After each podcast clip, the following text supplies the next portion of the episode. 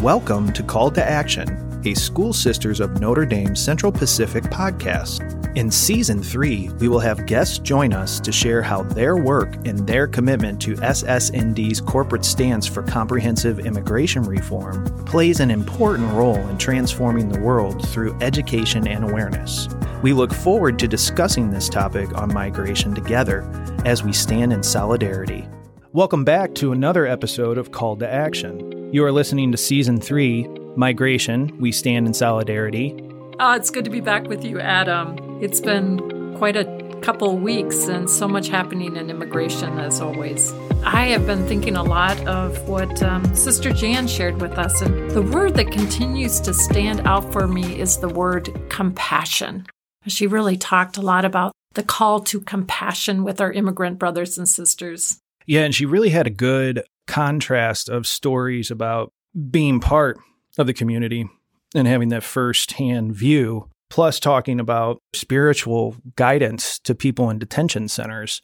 Yeah, and, and the, just the reminder that no one leaves their homeland, you know, their family, their community, unless they're forced to do so, whether that's, you know, the examples that were given of fleeing violence and persecution or due to natural disasters and famines that, that folks feel forced to migrate. But the other thing I was thinking a lot about, you know, when we talk about compassion, I was remembering um, the time in our, just a couple years ago, we where we really had the zero tolerance policy of immigrants coming in the southern border. You know, you remember that they talked about about five thousand children were separated by their parents, five thousand. And they say up to today, there are nearly one thousand that have not been reunited with their families. It's heartbreaking. I, I, I just, it's just unreal. And the fact that that separation took place without any regard to how they would return the children to the parents. No policies, no procedures were put in place, and that you still have that many children who are not reunited. Where is our compassion? You know, there was compassion when it first came out, and people were like, oh, no, that can't happen, that shouldn't happen, but we kind of forget about it once it's out of the news. Yeah, I didn't even realize. I mean, you said that, and it made me wonder, where are these one thousand children? If they're not able to go home, uh, are they kicked into the foster system?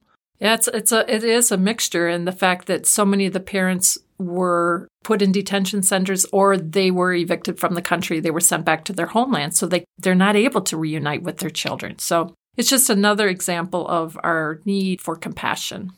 Kind of goes back to S S N D's stance on it, is that the continuous focus of maintaining human dignity. Yeah, absolutely.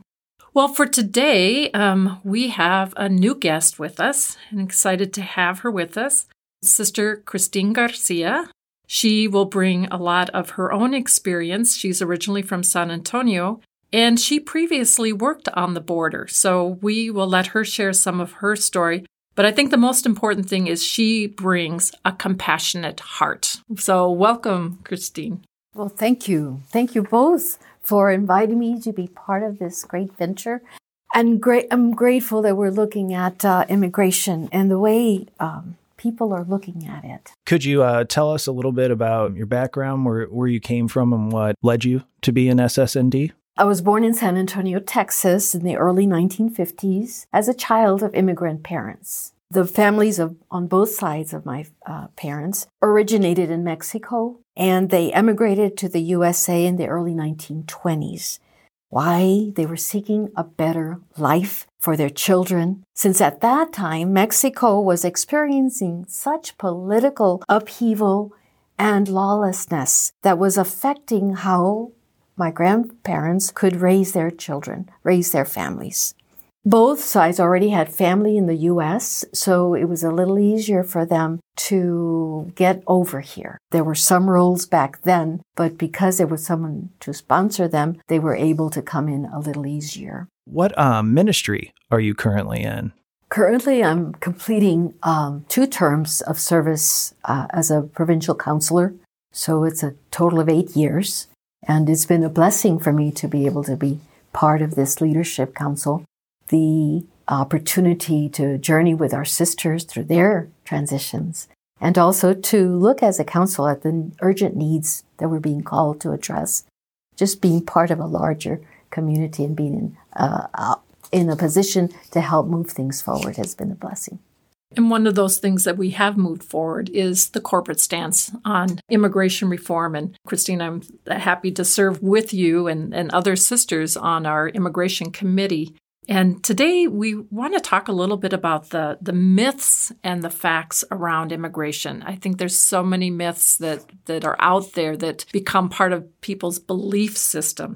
You know, Americans really from the United States really believe that immigrants take jobs away from them and hurt the economy. So do you want to talk a little bit about that? Yeah, first I'd like to just mention the word myths. I've been reading about what are myths, you know, and the definition uh, helped me to understand that people create myths to try to explain things that they do not understand. So I'm wondering, is it that people don't understand people who are not grown as neighbors right next to them? Is it that they don't understand the need that these people are encountering? Because as long as we have myths that are really not true, we continue to keep and sow division. Well, and I often think of who benefits from those myths. Mm-hmm. So sometimes it is a, out of a misunderstanding or not understanding, but the, how those get promoted sometimes has to do with who's going to benefit from those. So the myth about, you know, they're coming, they're taking jobs. I've also been looking up all kinds of um, studies, and one is from uh, Stanford University that was published in twenty twenty-two. Though some people claim that immigrants are taking job opportunities away from people born in the U S, immigrants actually help to create new jobs, in addition to buying U S and local products, which helps create jobs. Immigrants often start their own businesses. In fact, immigrants are twice as likely to start businesses as citizens born in the U S. States with large numbers of immigrants report lower unemployment rates for everyone. And we have also heard that the immigrants coming in often take the jobs that native-born people don't want, the field work, the dishwashing work. Uh, and these people come with, to help build up their own economy with their, for their family, so they'll take whatever is available. And, and we do recognize there is a void for um, low-skilled workers. So in those same sectors that you were just mentioning, the agricultural jobs, the packing plants, and we find many of our immigrant brothers and sisters working in meat and poultry industry. And so there are jobs. In fact, actually, I was thinking one day that they are literally feeding the people of the United States in the kind of work that they're doing. It's interesting you point that out, because I found some statistics that were an analysis from the U S Uh, Census Bureau. In two thousand nineteen, it was taken from an American community survey. And just as you pointed out, the percentage of immigrants that work in the agriculture, forestry, and fishing and hunting industry is twenty-six percent. That's so, quite a bit. And uh, that's followed by uh, administrative support and waste management at twenty-three percent, construction at twenty-two percent. And then they have uh, other services uh, except public administration at twenty percent. Accommodation and food services is at the bottom at nineteen percent. So everything we've been saying is is very much backed by data if people s- sought it out. It's it's not just a uh, opinion that we're stating for people. It's it's fact. And as we talk about jobs, there's certain benefits that go with jobs. There's another myth of immigrants abuse welfare.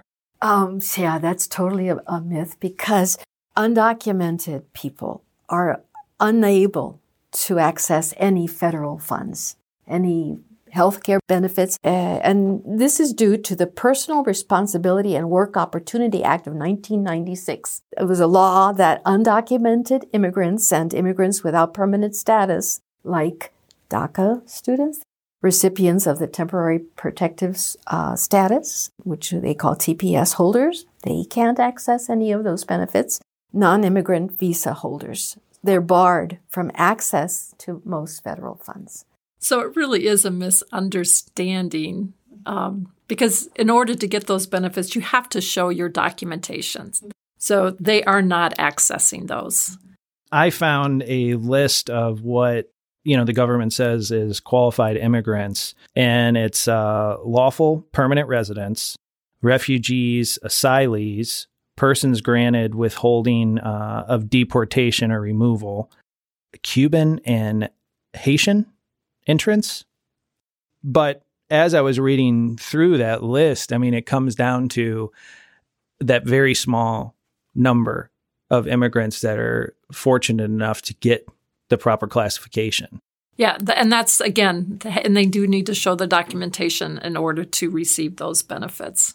It's interesting because we, you know, we're talking about the abuse of the welfare system, and, and it's not only immigrants, but oftentimes even the poor have been stigmatized and saying that they abuse the welfare system. It's almost as if we don't want anyone to use the welfare system when we know it's there for the protection of those, for those who need it. And yet those who are undocumented do not have that opportunity, even if they have that need. So it, it's almost a criminalization, which kind of brings me to another misunderstanding um, that we often hear is, uh, and it gets politicized, is that immigrants are a major source of crime. And yet we know they primarily come to work, to be reunited with family, to escape dangerous situations. And so the reality is that they are less likely to commit serious crimes. Do you want to say anything more about that, sure, Christine? Sure. In fact, the Texas Department of Public Safety was uh, under a study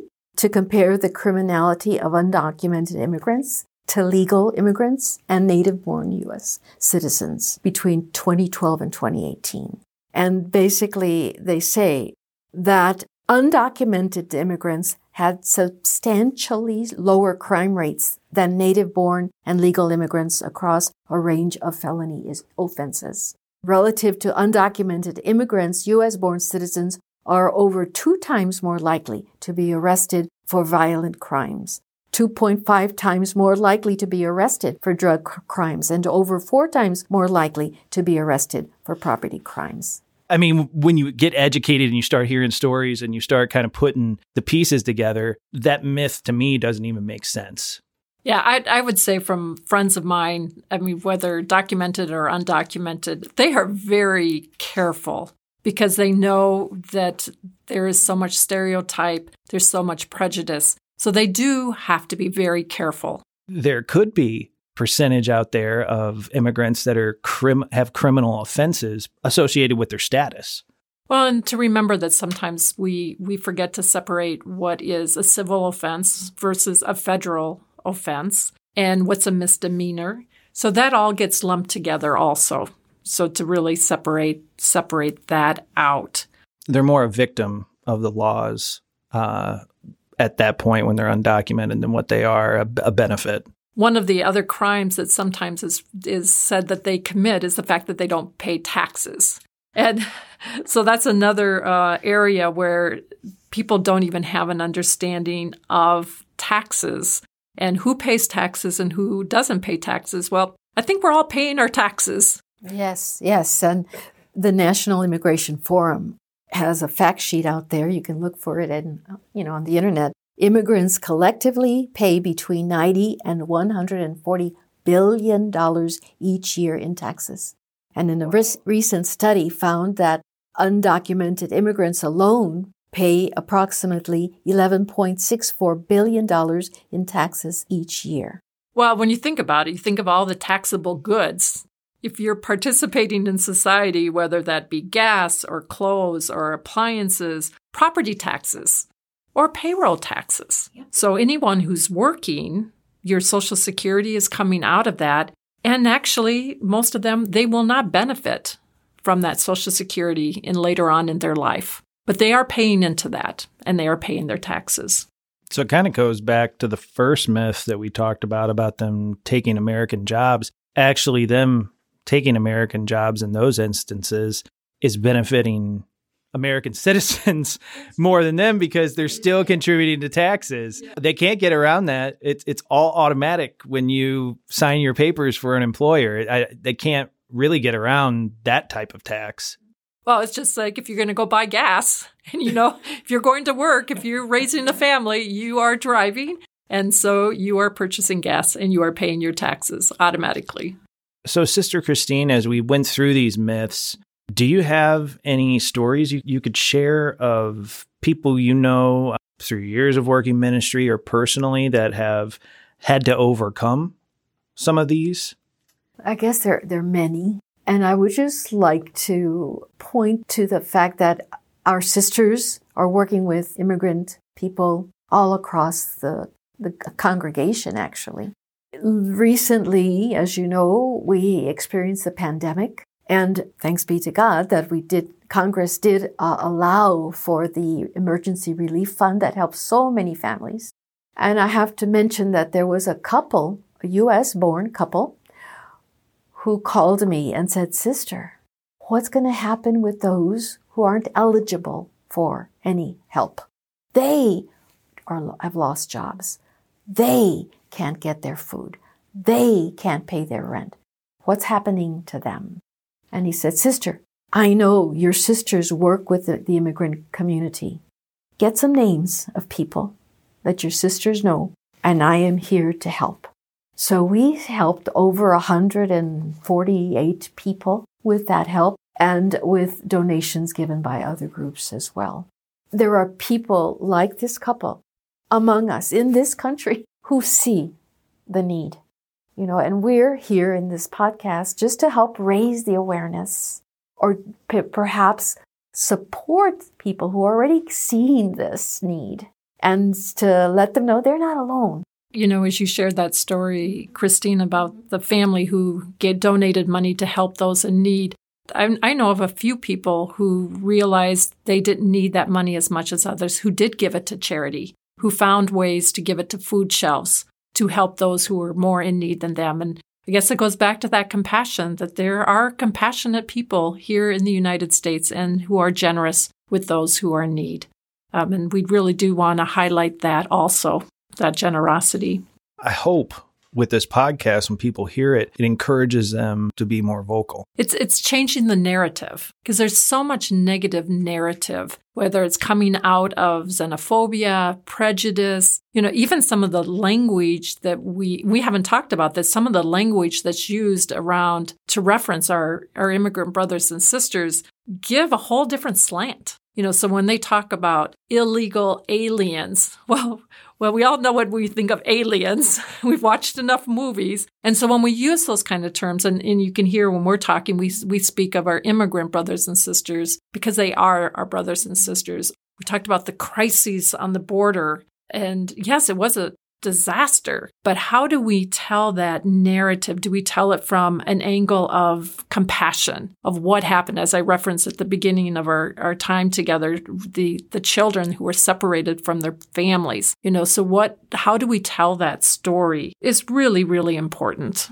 Yeah, I, th- I think the media plays a big part uh, in this by their their style of coverage, you know, on immigrant issues. To me, I feel like the, the law side of it is covered during election years, and the only other thing we see is the horrific tragedies. And it's probably really confusing for people who, who don't take the time to to really dig into it. They're seeing all this tragedy, but then during political time, they're getting all these different, you know, uh, initiatives and stuff that politicians put out there. And then to be able to tell these wonderful stories of how families create new businesses and how they build a community, um, what's happening in our rural area. We've talked uh, talk about our rural area and how that's being built up by the immigrant communities. Uh, so to tell the the really good stories about what is what is happening, or tell the stories when families are reunited and the great joy that that brings. I was I was watching a program recently, and so. And it was someone who had worked really hard to earn the money to bring their family from, a, and this one happened to come from a, a country in Africa, but to be reunited after a long time. Um, they had been a ref, in refugee status, and so be able to reunite, tell those wonderful stories. And they're so grateful for the outreach. We got, in this case with this program, we got so many thank yous. Um, we didn't expect them, you know, because they're, they're in all kinds of situations that are so difficult, but they took time. They wrote, "You made a difference in our life." Just, they just wanted to say, "Thank you. You remembered us. You saw us." So I think that's our call. So grateful for this opportunity. That's just a touch in and, and just hope for people to, next time they hear something, just even question, you know, where does this myth or this misunderstanding come from? And sometimes who benefits from it and what narrative is being told? And what divisions do, do they continue to create? Um, we have an immigration prayer that uh, we have been praying as as a congregation, as sisters, and we really do invite our audience to to take that prayer. I, I think it, for me, um, we have been using it in each of our podcasts. It really is a call to compassion.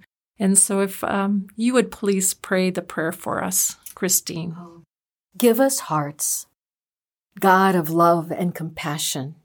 May we always recognize your spirit in the refugee family, seeking safety from violence, in the migrant worker, bringing food to our tables, in the asylum seekers seeking justice for their families, in the unaccompanied child traveling in a dangerous world. Give us hearts that break open whenever our brothers and sisters turn to us. Give us hearts that no longer turn deaf to their voices in times of need. Give us eyes to recognize a moment for grace instead of a threat. Give us voices that fail to remain silent, but which decide instead to advocate prophetically. Give us hands that reach out in welcome, but also in work for a world of justice until all homelands are safe and secure. Bless us, O Lord. Amen. Amen. So thank you, Christine, for joining us today. Thank you for having me. And uh, as we conclude, we would like to invite you to our next episode. And our guest will be Sister Beatriz Martinez Garcia. And she will be sharing with us a global view on immigration. Thank you for listening to Call to Action. I hope you join us for our next conversation airing every other Wednesday. You can listen to past and current episodes of Call to Action by visiting ssndcp.org forward slash call to action or by following us on Spotify and Apple Podcasts. Thank you so much for your support, and remember to follow the School Sisters of Notre Dame Central Pacific Province on Facebook to stay up to date on Call to Action.